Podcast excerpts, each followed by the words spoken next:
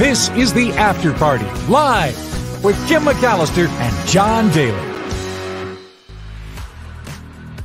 Happy Friday. Happy, Friday, happy Friday, happy you. Friday. We're running behind, and I'm so sorry I'm tardy.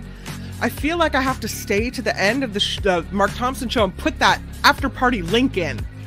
Yeah. So I well, put the link in we right didn't at the end. lose so anybody people- uh, 13 minutes past the start of the show. I hope not. Thank you for being here. If you're coming on over, we appreciate you being at the after party live.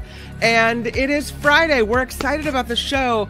John, you have outdone yourself finding some great stories. I love the. We'll talk about Goldie Hawn in just a little bit. That's a great story. But yesterday, you had brought up something about Mark Zuckerberg, and we were. It was a story we were talking about um kiteboarding or kite surfing and that people put that white stuff all over the zinc all over their face and Yeah. i thought you were making a joke about white people but Right. i had Because you immediately went to race. i i went there but you weren't because you sent me the picture last night and we have to show it Yeah. So I, you know, when you're live, you're on the spot. Sometimes your brain doesn't engage. I meant to say sunscreen, but I said white Mm. cream because I was just visualizing, like, you know, when you think of this image, all you can think of is white cream. but it it was sunscreen. And uh, yeah, this was from 2020. This was, I think, around May 2020. Yeah. I remember we covered this on the morning show uh, with Nikki Maduro. i mean yeah, that's so you can understand. creepy. Yeah, Yeah. you were saying like, how could you make fun of him? This is why I can make fun of him.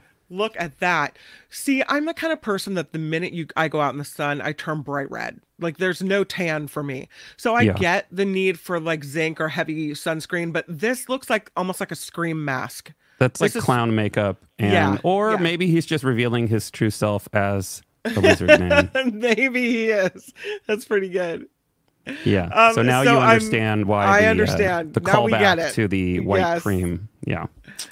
Um, we, you know, it's a good day when we get to start off the after party live with bears, and we're doing it today. Yeah, I feel like we have to get all the bear stories uh, Yes. in before they hibernate. Yes. right? Um, yeah, so this is a story of two bears, and um, let's see, my image disappeared, but I'll just go right to the story. Um, this sheriff's deputies responded to an Indiana home to help round out uh, round up a pair of unusual uh, escaped bears. Um, the Putnam County Sheriff's Office said in a Facebook post that a resident called 911 to report her two bears had escaped from their fence enclosure. Wait a minute, her two bears? Wait, no, you don't have pet bears, do you? Welcome to Indiana. This is what we were talking about. You know, in certain in certain parts of the country, you're allowed to have exotic animals. no. probably shouldn't, but they do. Um, yeah, this is insanity. Um, it's not like a stray dog. You can't just send one deputy out there with one of those animal catch poles. The post said the bears were still behind a fence on the property, but deputies worked to acquire a trank gun in case they tried to climb out. These poor animals. The responders Yeah. ended up not needing to use the tranquilizer as the bears returned to their enclosure on their own. They're like, this is crazy. Let's just go back. The owner of the bear sustained a minor injury while trying to recapture the bears. A local e- exotic animal expert had agreed to look after the bears while she received medical attention. Um, they need to pass a law to make this illegal. No. Yeah, that's Like, not cool. You shouldn't be able to have like all the weapons you want, and you shouldn't be able to have all the wild animals that you want, No, no. right? Yeah, I I couldn't agree with you more. This is true. Uh, before we head to the next animal story, I just have to take a moment because Murphy has kicked in $54 to the after party live. Whoa, Murphy! Yeah, saying hello to the after partiers. Hello to you, Murphy. Uh, John and Kim, here's 54 for my 54th birthday this Sunday. Yay! Happy birthday. As Rothman would say, there's no place I'd rather be. And Thank in celebration you, of your birthday, here's a picture of the two bears. Oh, oh, look at them in there. They're a little penned in. Okay. Yeah, that needs to end. Yeah, that's not cool. That's just wrong. Moving on to our next Um, story. This one is about. Wait, um, wait. I want to. I want to say thank you, thank you, thank you to Murphy, and I also want to say thank you, thank you, thank Oh you. Oh yeah, yeah, Doug, Doug. Thank you, Doug. who who even before the show started jumped in with Yeah. ten dollars. So thank you, thank you, Doug. Murphy, you're so awesome, and happy birthday on Sunday. I'll be thinking of you. Thank you. All right. So let's head over now to talk about these this tiger. I guess there was a a Alleged, trail. Alleged. tiger. Yeah, there's a camera up on the uh, trail, right? Yeah. One of those trail of those cams. trails, Yeah. and it catches what looks like a tiger. You can see that John has put up the picture with a circle. You can see that that really looks a lot like a tiger. And so when people saw it, they thought, "Oh God, there's a tiger on the loose!" No. Rowan County Sheriff Travis Allen said they're looking into it. They're up there. They're looking in this wooded area to see if anybody can find any type of a tiger. What's going on there? They they hope it's a tabby cat. It doesn't look like a tabby cat, Really? but it could I be. guess it, it could be a matter of perspective, like how zoomed in on the trail Right. is this camera. How big is it compared It's to not the a very good image. And I wonder They- why it's it looks like it's they- almost in like reverse thermal They mode. contacted all the large cat owners in the area. I guess there's people that own large cats like tigers Yeah. there. As a precaution, all the registered tigers were accounted for. So they're hoping it's a tabby cat. Um It might be Archie. It might be my with cat. the- they say, yeah, without this size reference, it's really hard to know. Oh, another super sticker from the really hot Jim Avila. He knows, I think he's my he's my news crush. So yeah, get to say Kim's hot Yeah. for Jim. Well, Why wouldn't you be? He's a legendary newsman. have you seen the brain on that guy? I mean, he's super smart. He's When you Mark's know- not interrupting him. Well, that's true. Jim, We learned today that Mark you. interrupts everybody. Thank you for the twenty dollars super sticker. You so totally Jim. rock. Yeah. Okay, so let's talk about Taiwan doctors. This I think I might have to take my headphones off for a minute. This kind of story is the stuff of my nightmares. Like I Yeah. can't exist in the world knowing these things happen and I can't. A look at this thing. 64 year old woman in it! Taiwan who it! heard clicking and rustling sounds for several days. No. It Blah, wasn't blah, her headphones. blah. It wasn't her Zoom connection and it wasn't StreamYard. It turned out to be a small spider in her ear canal, doctors say. Uh, the director of, Stop this, it. Of the hospital in Tainan uh, Municipal Hospital here co wrote a case report for the New England Journal of Medicine detailing the case of a woman who sought treatment in April. Uh, she said the woman complained of feeling movement inside her ear as well as clicking Nope. and rustling sounds that prevented her you. from sleeping prevented her from sleeping for several nights. Doctors looked into the woman's ear. It's a good idea, right? I and discovered a small spider and its it. discarded exoskeleton inside the woman's ear. They used a suction tube to remove the arachnid and its exoskeleton. No. Wang said the woman did not feel any pain from the spider's presence because it was only two to three millimeters in size. That's uh, about 0.08 to 0.1 inches in length. Uh, Is uh. the picture gone yet? Take it away. No, it's gone I now. can't. Oh. Okay, so this is like my nightmare. I my husband laughs because sometimes I put my hair in a ponytail when I'm going to bed. And I'll Right. always like I'll pull my hair down over my ears to make it harder for anything to crawl into my ears. And then he'll reach over and he'll like mess with my ear and I'll go, Ooh, it's the spiders are coming Wait, you, into you you you specifically pull your hair over your ears to keep something from climbing in? Yeah, any spiders Like, do you have bugs, a problem flies, in your house? I don't know, but I don't want anything in there. Well, I hate to break it to you, but first of all, that's not going to work, and second of all, you move while you're sleeping, so your hair's just going to move. Don't You tell me a- that. You think spiders it's can't good- figure out where the good- door is? It's a good plan. It's a These spiders plan. know where the door is. They're going to find it. You're You nice and warm. They have those stories. You see them every so often about the statistics about how many spiders or creepy crawlers uh, check into your orifices while you're sleeping and your your, Your mouth. orifices, your- what is it, Motel Yeah. Six? I guess so. Well, yeah, I think you they go in your mouth and you you probably swallow them and you never know, right? Stop that. I don't even want to think about that. No. Uh, the whole thing is unacceptable. So, hair over the ears, you know, make sure you're spider free. Hair over the ears. I like. I That love that you think that that that does anything. Um, I'm you might so as well get unsettled earplugs. after that picture. I You need can't. earplugs now. I need something. I need Okay, a it. mental health expert. Okay, this this next story is a little less disturbing. Uh, reported human remains in a Washington cave. Okay, these are reported human remains in a Washington cave, and now the photo will give. I think the photo will give it away that these were not human remains. This was indeed no. a plastic beer pong bomb. How do you how do you get that confused. Human bones versus a beer bong. Like, Somebody- I, what did they think it was? A skeleton? A femur? Yeah, well, What? somebody's, you know, it looked like maybe it could be a decomposed body sitting on the bottom of the lake. You, you know, it's a murky lake. You're looking down from Mm. Yeah. Oh. a boat, probably.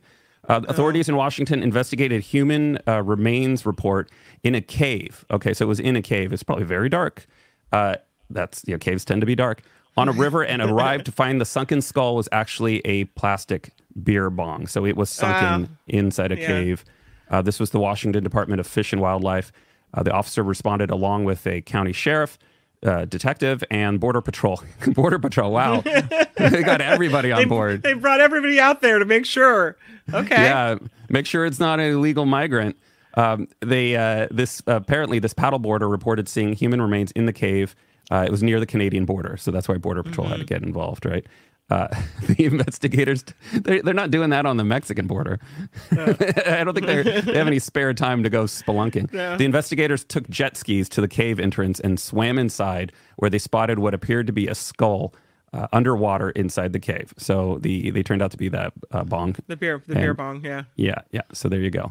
Party in the cave. Woohoo! Party in the cave. It does look like a really nice lake, though, I will say. Uh, let's go to this story because this is an interesting one. This Arkansas family, they woke up to the smell of fire. So they're looking around for the fire. Where's the flames? Yeah, right. Oh, they see this big hole in their deck and it's singed around the edges. Now keep in mind out, it's 3 a.m. in the morning, yeah, right? Uh, 3 a.m. in the morning when they start smelling smoke. Yeah, it's three in the morning, and they suspect a meteorite came hurtling through time and space and whammed right into their deck. John Devane of Greenwood, Arkansas, said he and his family wake up to the smell of smoke at 3 a.m., looking for the source, and they find this hole in their deck, which had apparently caught fire. Uh, the flames had been ex- extinguished when a corner of the family's hot tub melted from the heat, causing it to pour water onto the deck. You can see the hot tub there in the corner. Devane said he and his family sorted through all the debris with a magnet and they found a small magnetic rock in the hole left by the fire. So the family suspects the rock might be the remains of a meteorite. They have to uh, take their meteorite, their alleged meteorite, to the U.S. Geolog- U.S. Geological Survey for confirmation, and that confirmation can take only a, a- over a year to complete. So it could be a while till they know for sure, but that's what they think is that a meteorite crashed into their deck. It seems a little suspect, though. It- the first thing you think of when you know there's a fire at 3 a.m. is Mm-hmm. meteorite. Like I would think somebody set something on fire, or you know there was somebody had a, like a like a amateur bomb, you know, I- I fireworks or something. Obviously, that's a huge that hole, though. yeah. I mean, to me, my first thought would not be I meteorite. think meteorite, I think that seems plausible. Although I wouldn't, I think, had the presence of mind to go looking for a magnetic rock. Yeah, that's why this sounds a little s- Yeah. suspect to me. Um, Hmm, we'll have to keep our eye on this story and see if you're yeah, right. it kind of seems like they want it to be that, and they kind of built this case, uh, you know, and then provided this evidence. But obviously, it, it's very strange. These have to be, it, they have to, the investigations have to be approved by the governor. It's a very strange Oh. system there, um, and they're backlogged. There's like three three of these cases, and the uh, they can't go forward until the governor approves them. Very strange. I love Jim says because I always have a magnet to search holes in my deck. Yeah, it just Yes. sounds very fishy to me. Yeah. Um, or maybe they maybe they you know they're trying to get on the news and they they, they blew up their own deck. Who knows? I don't know. Maybe Maybe, I'm a little just too want the insurance money. Will the insurance pay out for a meteor strike? I don't know. Yeah, that's actually the local news person asked. Yeah. Oh, really? coverage for that? Yeah. uh, no, it turns out not. You know who is credible? Goldie Hawn. Well, Goldie maybe she used to be credible. I don't know if she are, is now. Hey, hey, hey! Be be, be nice. Mm-hmm. Goldie Hawn says an alien touched me, and it felt like the finger of God. what? Could you be more specific, Goldie? Just a little Goldie, goose, you know, just a little poke. She looks like she's getting poked uh, right there. Uh, Goldie Oh, Hawn may oh have had a very close encounter with the third kind. She claims an alien once once to- touched her. Sorry. Uh, the actress and mother of Kate Hudson is known for appearing in the likes of Death Becomes Her, First Wives Mm-hmm. Club, and Private Benjamin, and recently appeared on Apple Fitness Audio. Uh, there's a, like a podcast kind of thing, Time to Walk. It features guests speaking about their lives and experiences. And a recent episode saw Goldie talk about her extraterrestrial encounter. She claims that rather than being ambushed by little green men, you know, everybody's looking for that, right? That's what you mm-hmm. expect, thanks to the X Files. She, in fact, asked aliens to visit her. So she put in a request. Kim. She was like on the waiting list. The star, now 77, revealed the incident happened in her 20s. How do you When ask she was- them? Do you just like say you look up into the sky and you say, "Dear aliens, please come say hello"?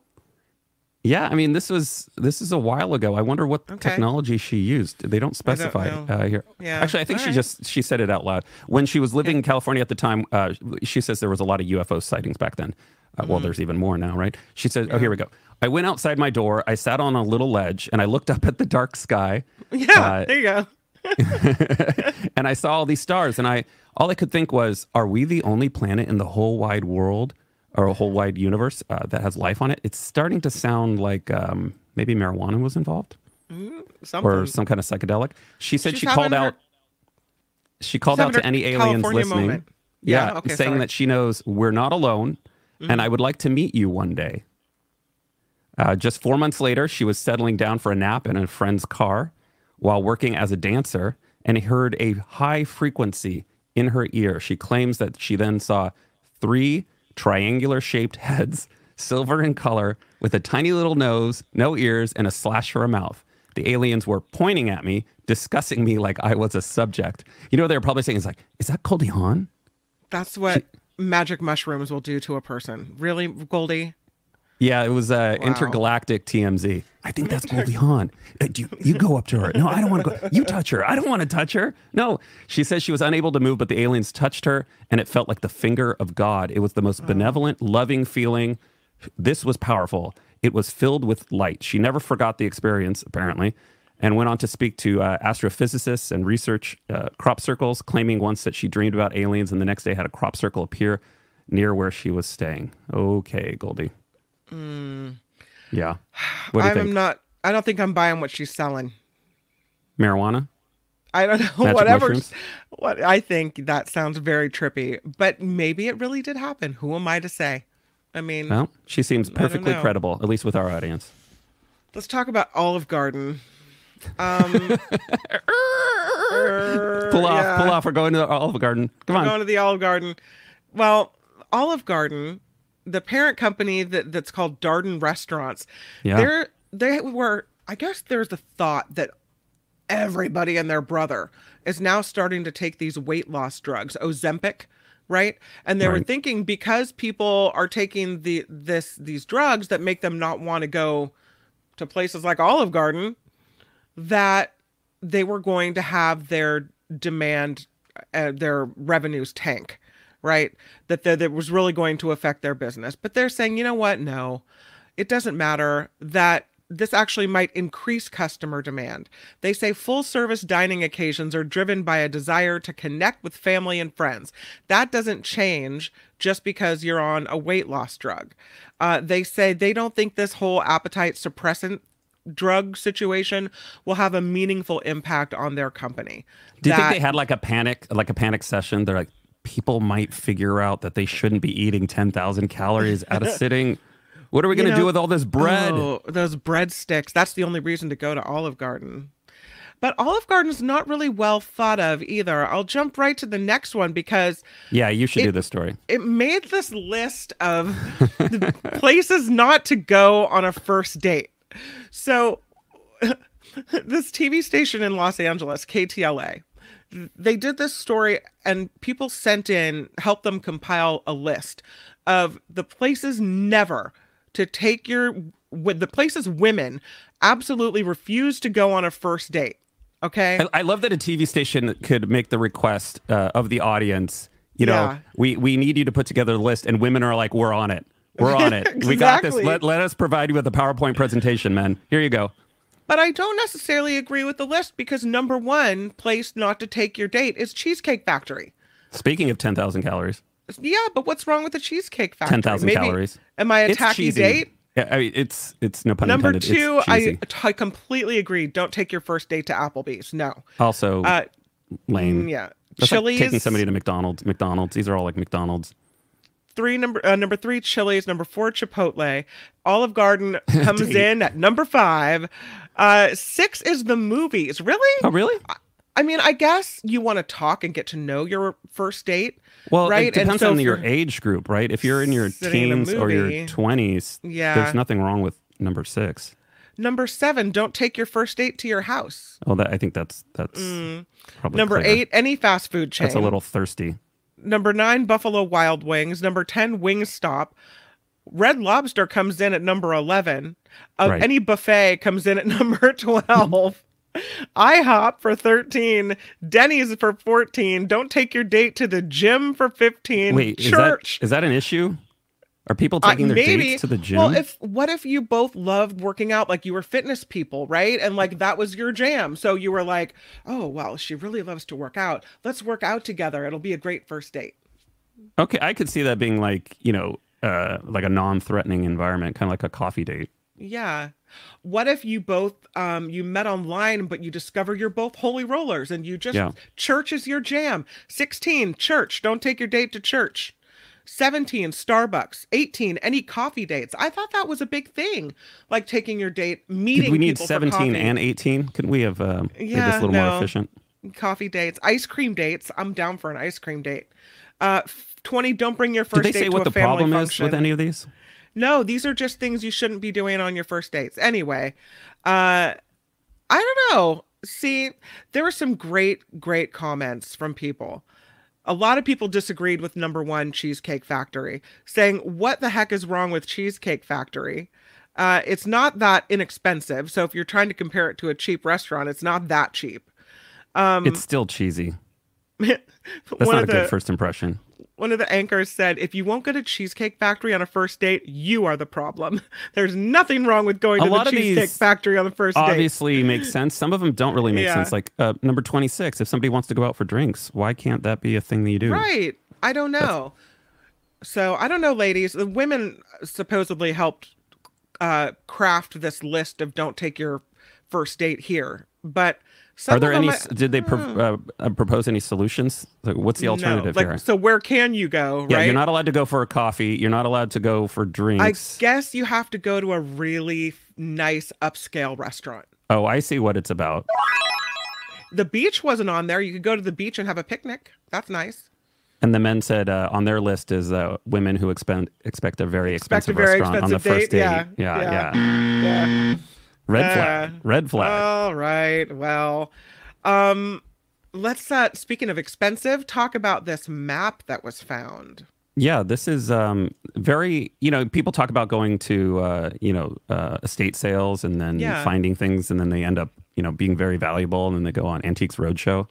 Um, do you ever watch that show? I love that show. My mom has it on every Sunday when I visit when I visit her, and uh, and then eventually I say, "Mom, can we change the channel?" Um, but people get really into it. Here, this guy, he went to the right estate sale. He went to the Getty, the Getty family's estate sale, Yeah, and that's where you found a seven point five million dollar 14th century treasure. So this is a La Jolla map dealer. His name is Alex Clausen, and he came upon a rare 14th century nautical chart at an estate sale for Anne and Gordon Getty. Um, and although the designation may not at first read uh, exude adventure or romance, Clausen really is a modern day uh, treasure hunter.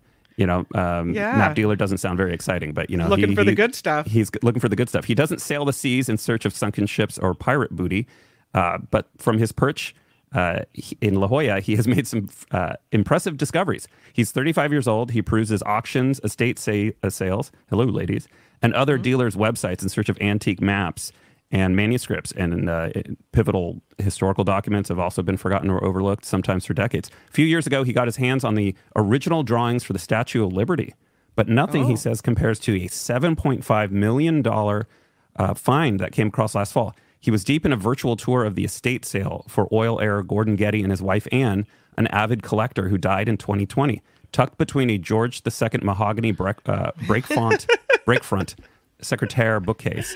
Yeah. Uh, you know, you know what those are, Of and course. a series, a series of you watch Antiques Roadshow, and a series of manuscripts and watercolor maps showed the waterways of Venice. Clausen found a type of antiqu- uh, antiquated nautical map known as a portolan chart. That's The you chart- know, I often have things like just just tucked in between my dining room cabinet and my whatever. You know, you, Yeah, of course. you never know what you're going to find. You just kind of reach in at the Getty House and pull out a 7.5 million dollar map. That's why Wow. I, I, you know, I need to get my mom together with like a list, and we need to go through. I'm like, okay, you need to tell me how much these Persian carpets are worth. Right. I don't know. if we were to hold a garage sale, this would be going really cheap. So if it's yeah, not yeah, cheap, yeah. Which ones should uh, we hold on to and have appraised? The chart, which the estate sale uh, dated between 1500 and 1525, caught his eye. It wasn't like the chairs, lamps, and things that surrounded it. The estimated price between 100,000 and 150,000 seemed fitting for a portolan chart from the 16th century, but Au something contraire. didn't quite fit. The map seemed older. What unfolded became the best uh, story of a portolan chart, at least in the United States, in the years that he's been chasing them. Um, it says that they're hand drawn seafaring maps, typ- typically drafted on animal skin, and they were used during early exploration for navigation between ports. They're known for their distinctive rhumb lines that radiate from various points in the ocean in the direction of wind or compass points to help navigators plot their course. Um, there's no two portolans really uh, from this early phase that are the same. Um, so, as Clausen examined the chart more closely, the date just didn't seem right. Granada in south uh, southeastern Spain was labeled with a different flag than the other Spanish kingdoms in the Iberian Peninsula. The details uh, stuck out because Granada was home to the last holdout of the Moorish king before surrendering to Spanish forces in 1492. That would place the map at its latest in the 15th century, not the 16th century. So this Oh, guy, so it's much older than they think. yeah, he knows his stuff, and it paid off. Pretty impressive. I'm looking at this map. I- They think it's from 1360, that it dated back that far to 1360.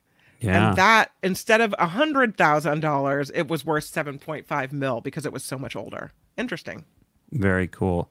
Yeah. Um, something else that's very cool is this 92 year old man who's trying to uh, break a record. It. I, I hope it's not the reminiscent of the woman, the woman in her 90s who broke the world Guinness Book of World Records for the oldest skydiver and then died two days later. I think she was 104, Oh, sorry, she was 104. My bad. trying My to bad. take away her uh, yeah, claim to her fame. accomplishment. Yeah. This man is 92 and he has gone on a hike of the Grand Canyon from rim to rim. I don't think I could do that. And here he is 92. Look at him going. Yeah, he's, he's a real it. hiker. I think he's done it many, many times. Yeah, he's they believe he's the oldest person to ever do this trek. His name is Alfredo Aliaga. He was born in Spain. His daughter went with him on the hike, his son-in-law too, and some volunteer witnesses. 24 miles. 21 hours of hiking it took him. He has done this several times. Uh, this time, he was greeted by as many as 100 supporters at the end of his hike. So people gathered to celebrate him. He is now believed to be the oldest person to cross the Grand Canyon rim to rim on foot.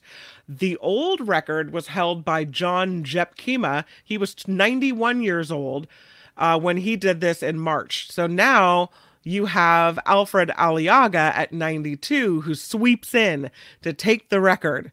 Aliaga said whether or not he's awarded the Guinness World Records title, he's planning to do this whole thing again next year. He is not done. You can't say, he says, I'm too old to do things. He said, I am healthy, I am happy, and he's going to go for it. Well done. That's pretty. That's pretty impressive. Um, Yeah. yeah. I, you know, I have friends that do the Pacific Coast. What do they call the P- Pacific Coast Trail? Pacific Rim, PCT. Pacific Pacific Rim Trail, Pacific, or is it Pacific? no, the Coast Pacific Trail? Coast Trail, the one that goes Okay. from like Mexico and then all the way north. Uh, I think all the way to Canada. Yeah. and it takes forever. I have no desire, no desire to do that. Do you? No, no desire at all. And then I'm just following them. They're like, how many pairs of shoes they have to go through, and they have to stop to like refuel and get more food, and and people die on the trail. I'm like, No that's thanks. okay. I'll watch the nature, like the episode of Nature that covers it. You know, or the, the- I'm down for a day TV show. hike. That's about it. Yeah. Yeah, I just Yeah. you know, you, people put themselves in these positions, and then I mean, obviously, he, this is the Grand Canyon. He has people around Right. him, but the people go off in the wilderness, and then they're like, "Oh, well, you know, maybe we'll come back, maybe we won't." No. no, thank you. No, no, no. Oh. When we come back after just a little break on the After Party Live, we'll talk about the Fonz and how hard it was for him to read the scripts, the Happy Days scripts. Really interesting. And I didn't know that he had this issue. And Patrick Dempsey is from Lewiston, Maine. He will talk, be, oh, he, he's not coming here, but we'll Oh, tell you oh. what he has to say about uh, what happened there in his hometown. And it's getting more expensive to have Apple TV. We'll talk all about these things next on the After Party Live. The After Party Live is underwritten by our audience, and without you, this show wouldn't be possible. If you can contribute 10 15 or $20 a month, it would keep this party a rockin'. The PayPal link can be found in the About section of the YouTube channel or at the bottom of the show description. Any dollar amount is appreciated, and it all adds up. On behalf of Kim and myself, thank you for your consideration. Aloha, bitches. It's the after party live. It never gets old. Doug, No, thank you for the $10. You're so nice. Oh, you guys. And Murphy, happy birthday on Sunday. Do we have the balloons in the background? Oh, Murphy, balloons out. happy, happy, happy birthday. I'll be thinking of you on Sunday. 54, you're awesome. Uh, and Jim Avila, the news, my news crush for a $20 super sticker. That is so kind, you guys. Also want to thank season. It and the what is it? The mating season and the the gators are restless. What would what I say? it's Friday. You know the Gators are out there. Yeah. Um, thank you to ongoing contributors Meredith D and Kathleen G. You guys just participating in the show. Thanks everyone for being here and doing that. Really, really kind. I'm Very cool. overwhelmed with emotion. I am. Are you going to cry? Um, no, not today. Okay. Not doing it. Okay, let's talk about entertainment. The Fonz, yeah, the Fonz, Henry Winkler. Oh, there he is. Yeah, he's talk about a sweet person. As a matter of fact, he was just in Petaluma not too long ago. Really? He, yeah, Did he swing by your house? he was no, he was at Copperfield's books, and I didn't even know where I might have gone down there. But he says his Happy Days table reads were humiliating because he didn't know he Oh. had dyslexia. So he had a hell of a time reading and Oh. getting through all this. Uh, don't you just want to scoop him up and hug him? Like, he, you know, he got no help with all this. It was uh, in the 1970s that he was sitting down trying to read the script in front of everyone for Happy Days. He didn't find out that he was severely dyslexic until the age of 35.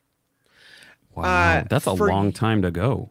For years, he says he struggled to do basic math, to spell, and to read, all because of this learning disability. He said, even in the midst of my happy days, at the height of my fame and success, I felt embarrassed and inadequate.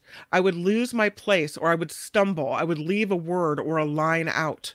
So he just thought he Oh. wasn't bright.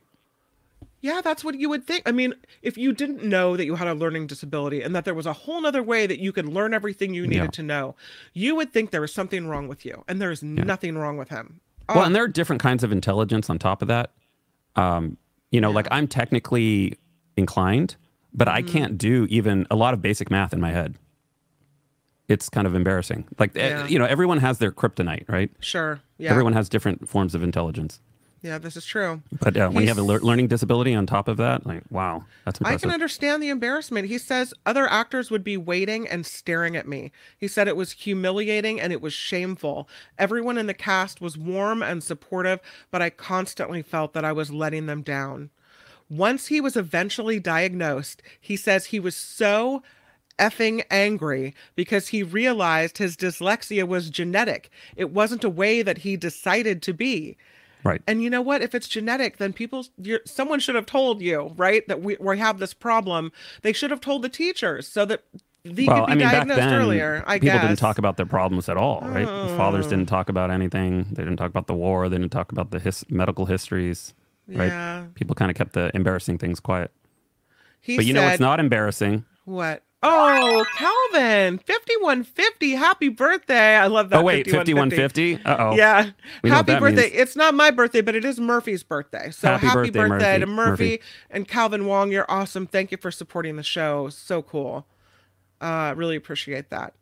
So yeah, that's what happened to Henry Winkler. Now, of course, he is not only an actor, he's directed, he is an author, which is why he was at my local bookstore uh, giving a, a read on one of his books. So he's managed to fight. and he has an awesome. Mm-hmm. reputation with everyone in Hollywood as being one of the nicest men Yeah, they've he's ever a met. really cool guy. yeah, Absolutely. very humble.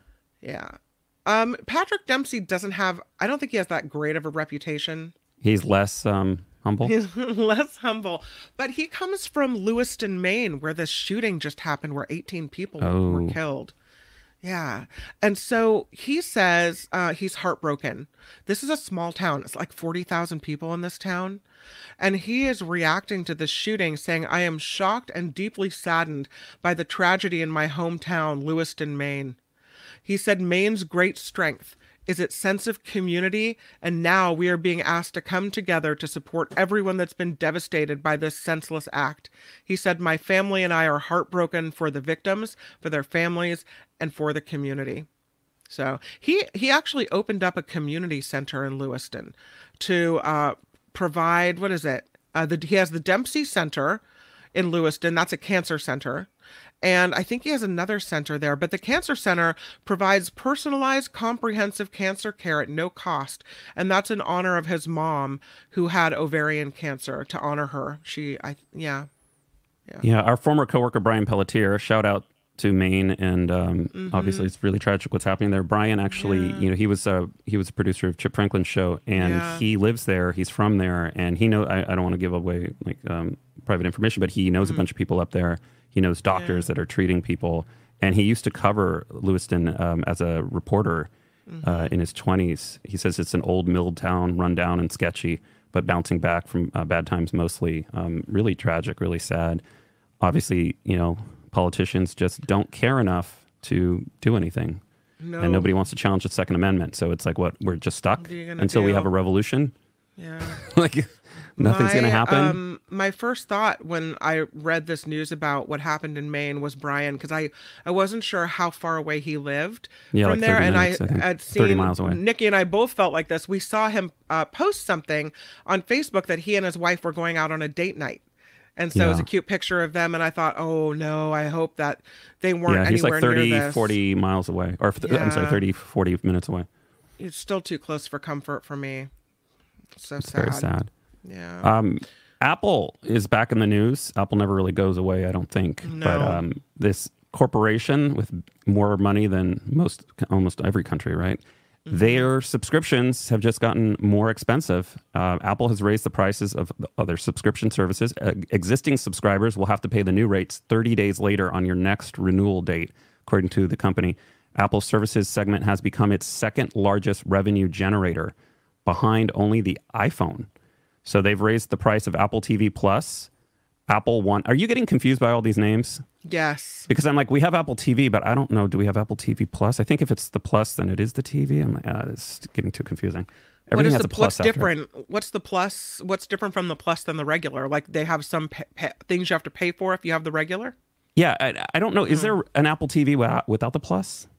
That's the thing. I don't. I don't think so. But anyway, Apple Okay. TV Plus costs nine ninety nine, up from six ninety nine, and uh, similar hikes will impact Apple One, Arcade, and News.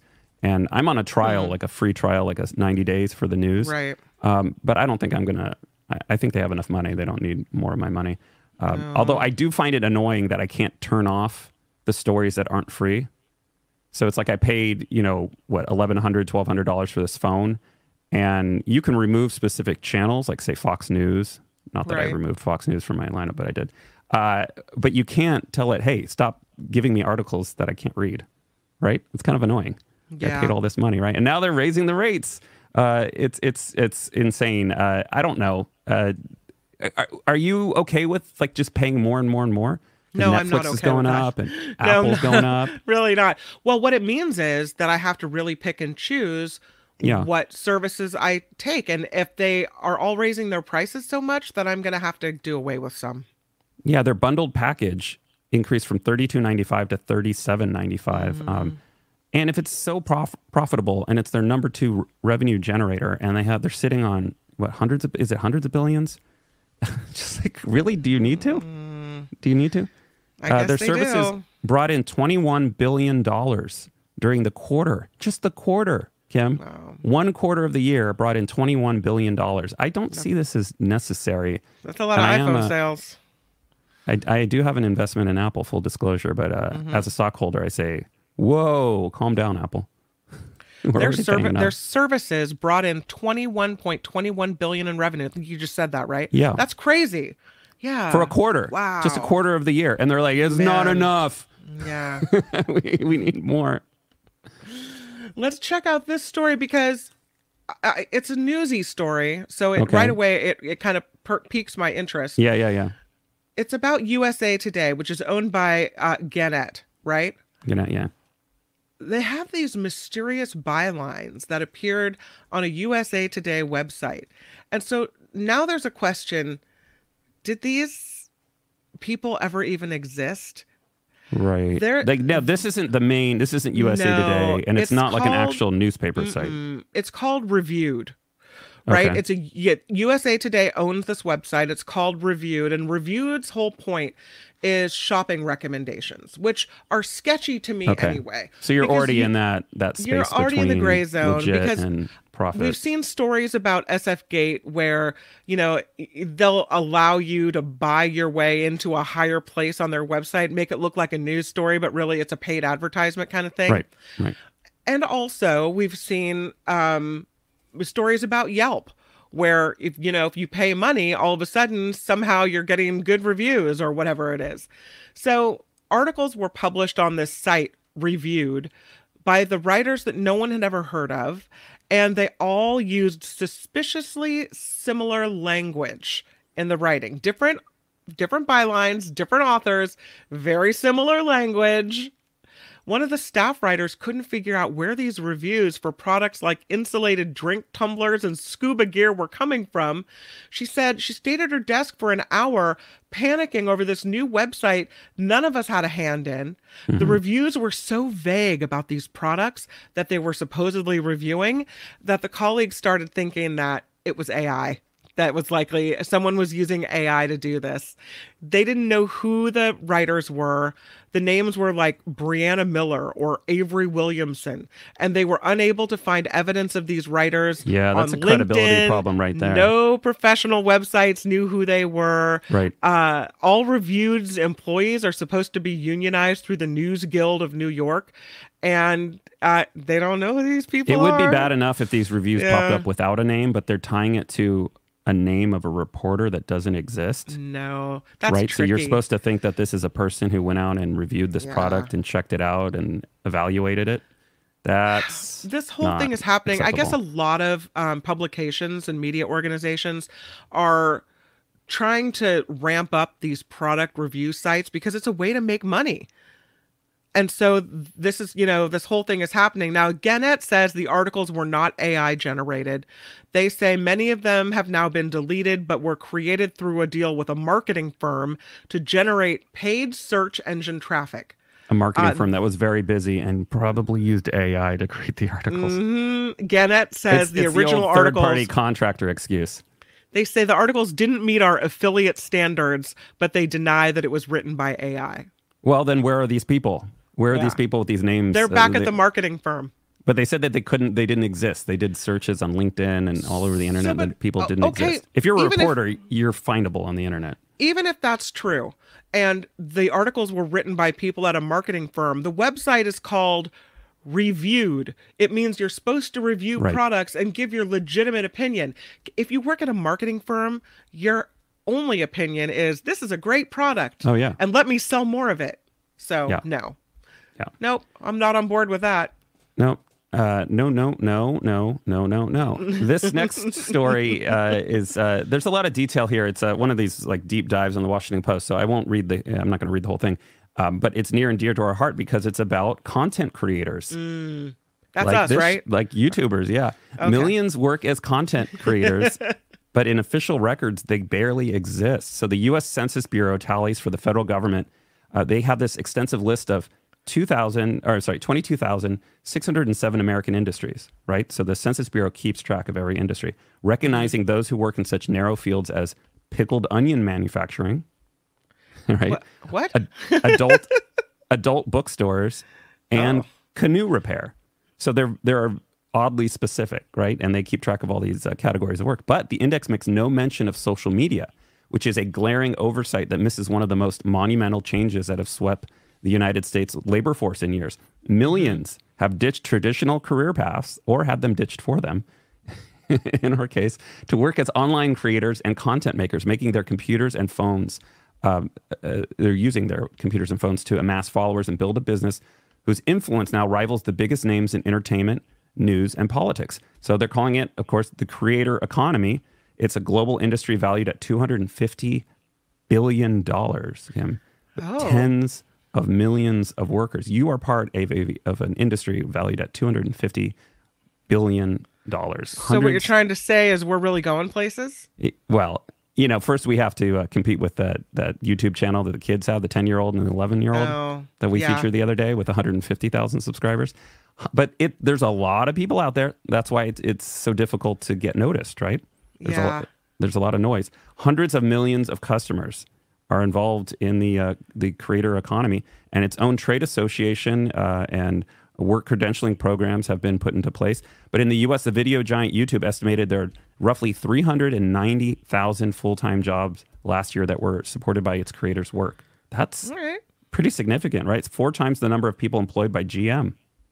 That's Wow. kind of a big deal. So when are they going to start counting people and and realizing that those jobs are legitimate? Well, it looks like they need they need to do that, um, but they, you know, of course, the being on YouTube and being a social influencer was, you know, considered kind of a frivolous craze for tweens and teens, and people just didn't want to take it for granted. Um, but the U.S. government still has no laws regulating how creators, uh, you know, how, earn a living. There's a lot of kids involved, right? So yeah. you know, people people have these accounts where they pretend like it's the kid that created the account when you you can tell. There's like very very sophisticated video editing and obviously their parents their parents are running these channels. Um, but uh, it's something that's not really regulated. So it's kind of up to these tech companies. These tech companies can make uh, immediate changes. Like w- you know um, we have to be careful what we say right now before we're demonetized but you know th- exactly. The the big tech can just decide okay this is what you're getting paid um, this is you're not getting paid for this you are getting paid for this and and people just don't have any say right Right. um, so you have all these all these kids, all these um, musicians, uh, and it just doesn't make sense that the um, the government hasn't uh, become involved. So analysts expect uh, the industry's total addressable market and estimate um, an estimate of consumer demand will jump from 250 billion this year to 480 billion dollars by 2027. For comparison, the global revenue from video games is now at 227 billion. So What did you tell me the other day? How many people are on YouTube doing what we're doing? Oh, I think it was double digit millions. I think Yeah. double digit millions in terms of channels. Not not doing what we're doing, which is live streaming, but Right. um, but still, there's a lot of people out there, and um, and because of the algorithm, you know, you can see like Mark's show would be even more popular if it was shown on the front page of YouTube, Mm-hmm. like it was the other day when he had. What did you? How many people viewed the show? I think it was like eighty thousand viewers Yeah, to the like, at the end went- of the day after even went after through the, the recording. Yeah. right? Yeah. So the, the the the the takeaway here is that we have this huge new industry that's just not kind of counted and not really reported, and it's creating these odd situations where it's boom and bust. People are self-employed. Um, Yeah. They may make a lot of money, you know, in, in one month, but then make no money the next month. They're you don't really because you're out for your you're on your own. You, if you take time off, you not only risk losing money, um, Mm-hmm. but you could lose your entire channel and your popularity if you don't keep it going. So a lot of people are just working 24 seven. Yeah. Um, they're, they're never taking vacation. Right. Um, so it's very interesting, but, uh, I think, um, you know, the government's going to have to get involved, at least start counting these jobs, but also they're going to have to regulate the workplace. I think, don't you think? I think I think so too. We're lucky that we have each other. So, you know, we can take a day off or we can do we can do other things. You know, Mark can go take a cruise or Nikki can go work in the city. We all have each other to back each other up. But I I think probably a lot of the folks aren't that lucky. They don't they didn't come from a place where we all started doing this together, right? Yeah. So it, it- this is another case. of, You know, we have AI, we have you know YouTube, and all these influencers. We have all this technology that's really changing the uh, the economy, changing the business models, right? And those worker protections are kind of going away uh, because they're being um, they're kind of jumping jumping past the the traditional employer employee relationship, right? Yeah. It's been transformed into this gig gig economy. yeah, right? that's true. Everyone's an independent contractor now. So Speaking of which, huge thank you, Nick uh, Davila, for the $10 super sticker. Great Thank show, Nick. he writes. Keep the party going. Thank you. We'll, we'll keep the party going. And thanks. anyway, Nick, it's a kind of a convoluted, long Yeah. story. If you want to check it out, it's in the Washington Post. Uh, the headline is "Millions Work as Content Creators in Official Records They Barely Exist." Yeah. Interesting. Another thing we've been talking a lot about on this uh, this party is the Cruise Waymo situation, and we know earlier you we were talking about how Cruise is now suspending operations. Right. They were accused of trying to hide video of that accident that we mentioned earlier, where the woman was hit by a car with a driver and then oh. thrown into the path of this cruise vehicle and Oh. Right, it stopped on top of her. Yeah, and then the DMV suspended their permit and now they've suspended their operations for for the time being well the san francisco giants had the cruise patch very prominently placed on the arm of Oh, their right, uniform it. you can see on the side of the jersey it's a, there's a little cruise car and it says cruise underneath well now there's a little bit of distance being put in here. That's the new manager, Bob Melvin, and he's already got his Giants jersey with his cruise patch on the side. He, uh, I, the, yeah, the the thing with this cruise patch is now maybe they don't want it on there, but it's sewn in a in a way that when a player is up at bat, you know it's it's very it's always if it's a left they're a left-handed it's put on the right hand side. If they're a right-handed it's put on the left hand side. So Right. the camera is always shining on this cruise thing. They're very very visible. When the giants made this deal with cruise they said the partnership will remain exclusive through 2025 and i don't know how much Cruise money 2025. changed hands yeah no um but uh, the Giants are now not commenting about the jersey patch. Cruise doesn't have an answer as to whether the patch is going to stay on.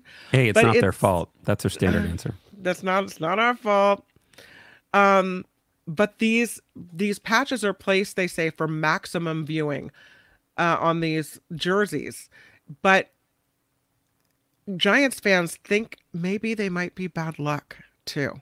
After everything that's happened in the city with these cruise vehicles, there was an unfortunate on field performance trend once the patch went on to the jersey.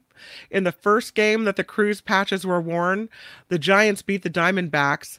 Um, but after that, completely, the Giants completely fell apart. In their final 52 games, the Giants went 18 and 34, going from a wild card position to finishing poorly. And the Giants fans think the cruise patches are cursed.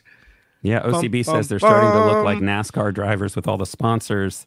It's and Uh. John Watson asks, um, they can add a crushed body under the car. No, they can't put that on the patch. No, no, that's not going to work.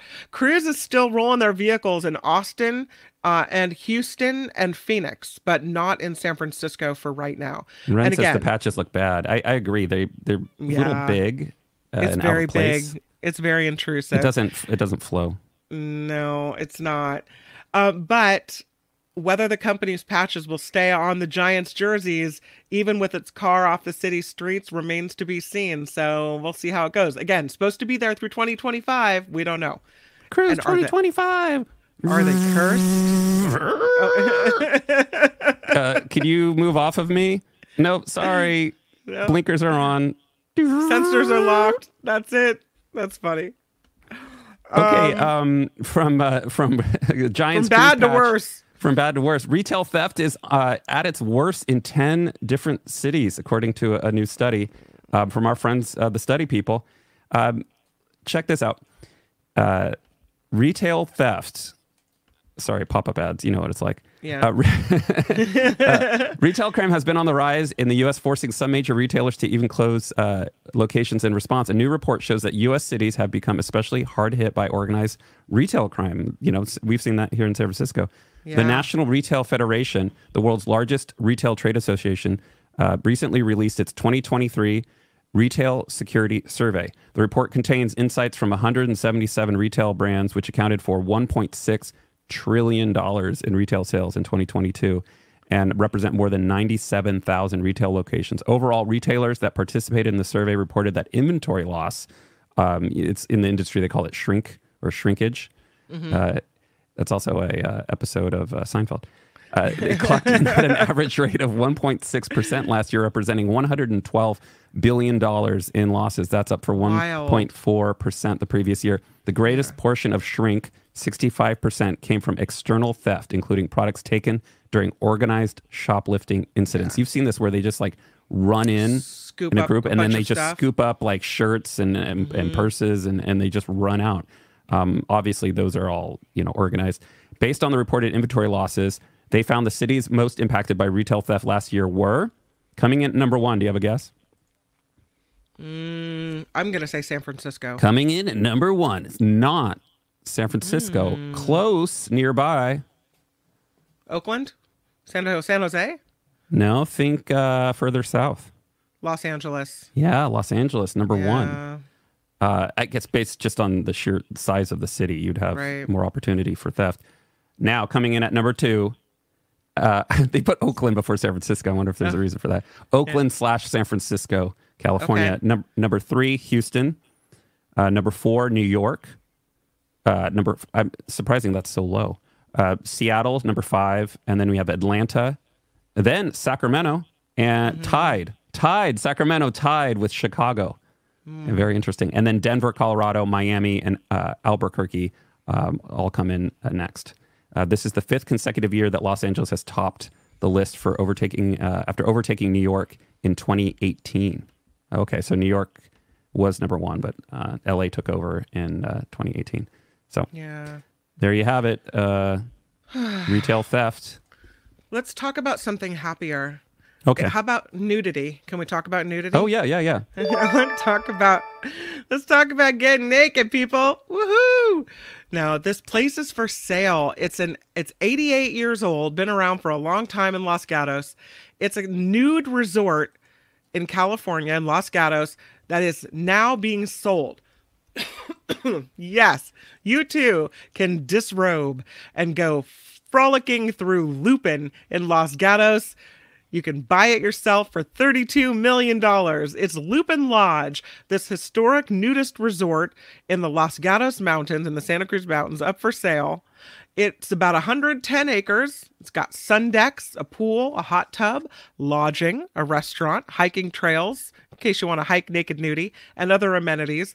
Um, but the people that own it are done. They say it's it's too much for them. They're like, we're done. We've seen too We're much. done. I think they're older. They're trying to retire, and it's too. I mean, 110 acres. That's a lot to handle, right? They say it's very, been very stressful. I'm really retiring for my health. So, Yeah. Lupin Lodge has been delighting naturalists and nudists for decades. There's a lot of wildlife up there. It's very secluded. Um, their whole season. attitude is around self acceptance. Uh, yeah, and so you can buy it again, 32 million for 110 acres in the Santa Cruz Mountains, Los Gatos' Lupin Lodge. And the pictures, you know, it's it's it's nice. It looks nice. The the Stouts, by the way, have, have been running Lupin Lodge since 1977. So Wow, they've been doing lot this of for nudity. long- it's a lot of parts they've had to take a look at. hmm and you have to be dedicated to that. You have to really be into that. That's a lot to deal with, and it's never really the people you want to see nude that you see nude. So I don't know. I don't know. It sounds interesting, but I don't know. That's a lot to take on, right? Day to day. It is. They've had some issues up there. They had. I bet they have.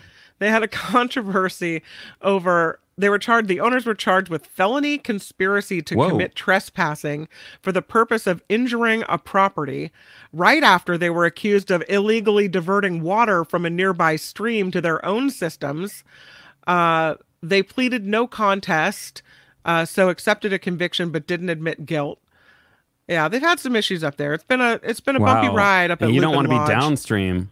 Downstream on the water system. Uh, just because they're naked doesn't mean they're using it as a restroom come on No, I mean I'm sure they have like uh, thermal springs or you know some Oh, kind of like yeah. bathing. They must have like pools and whatnot. I mean, what do you do when you're nude?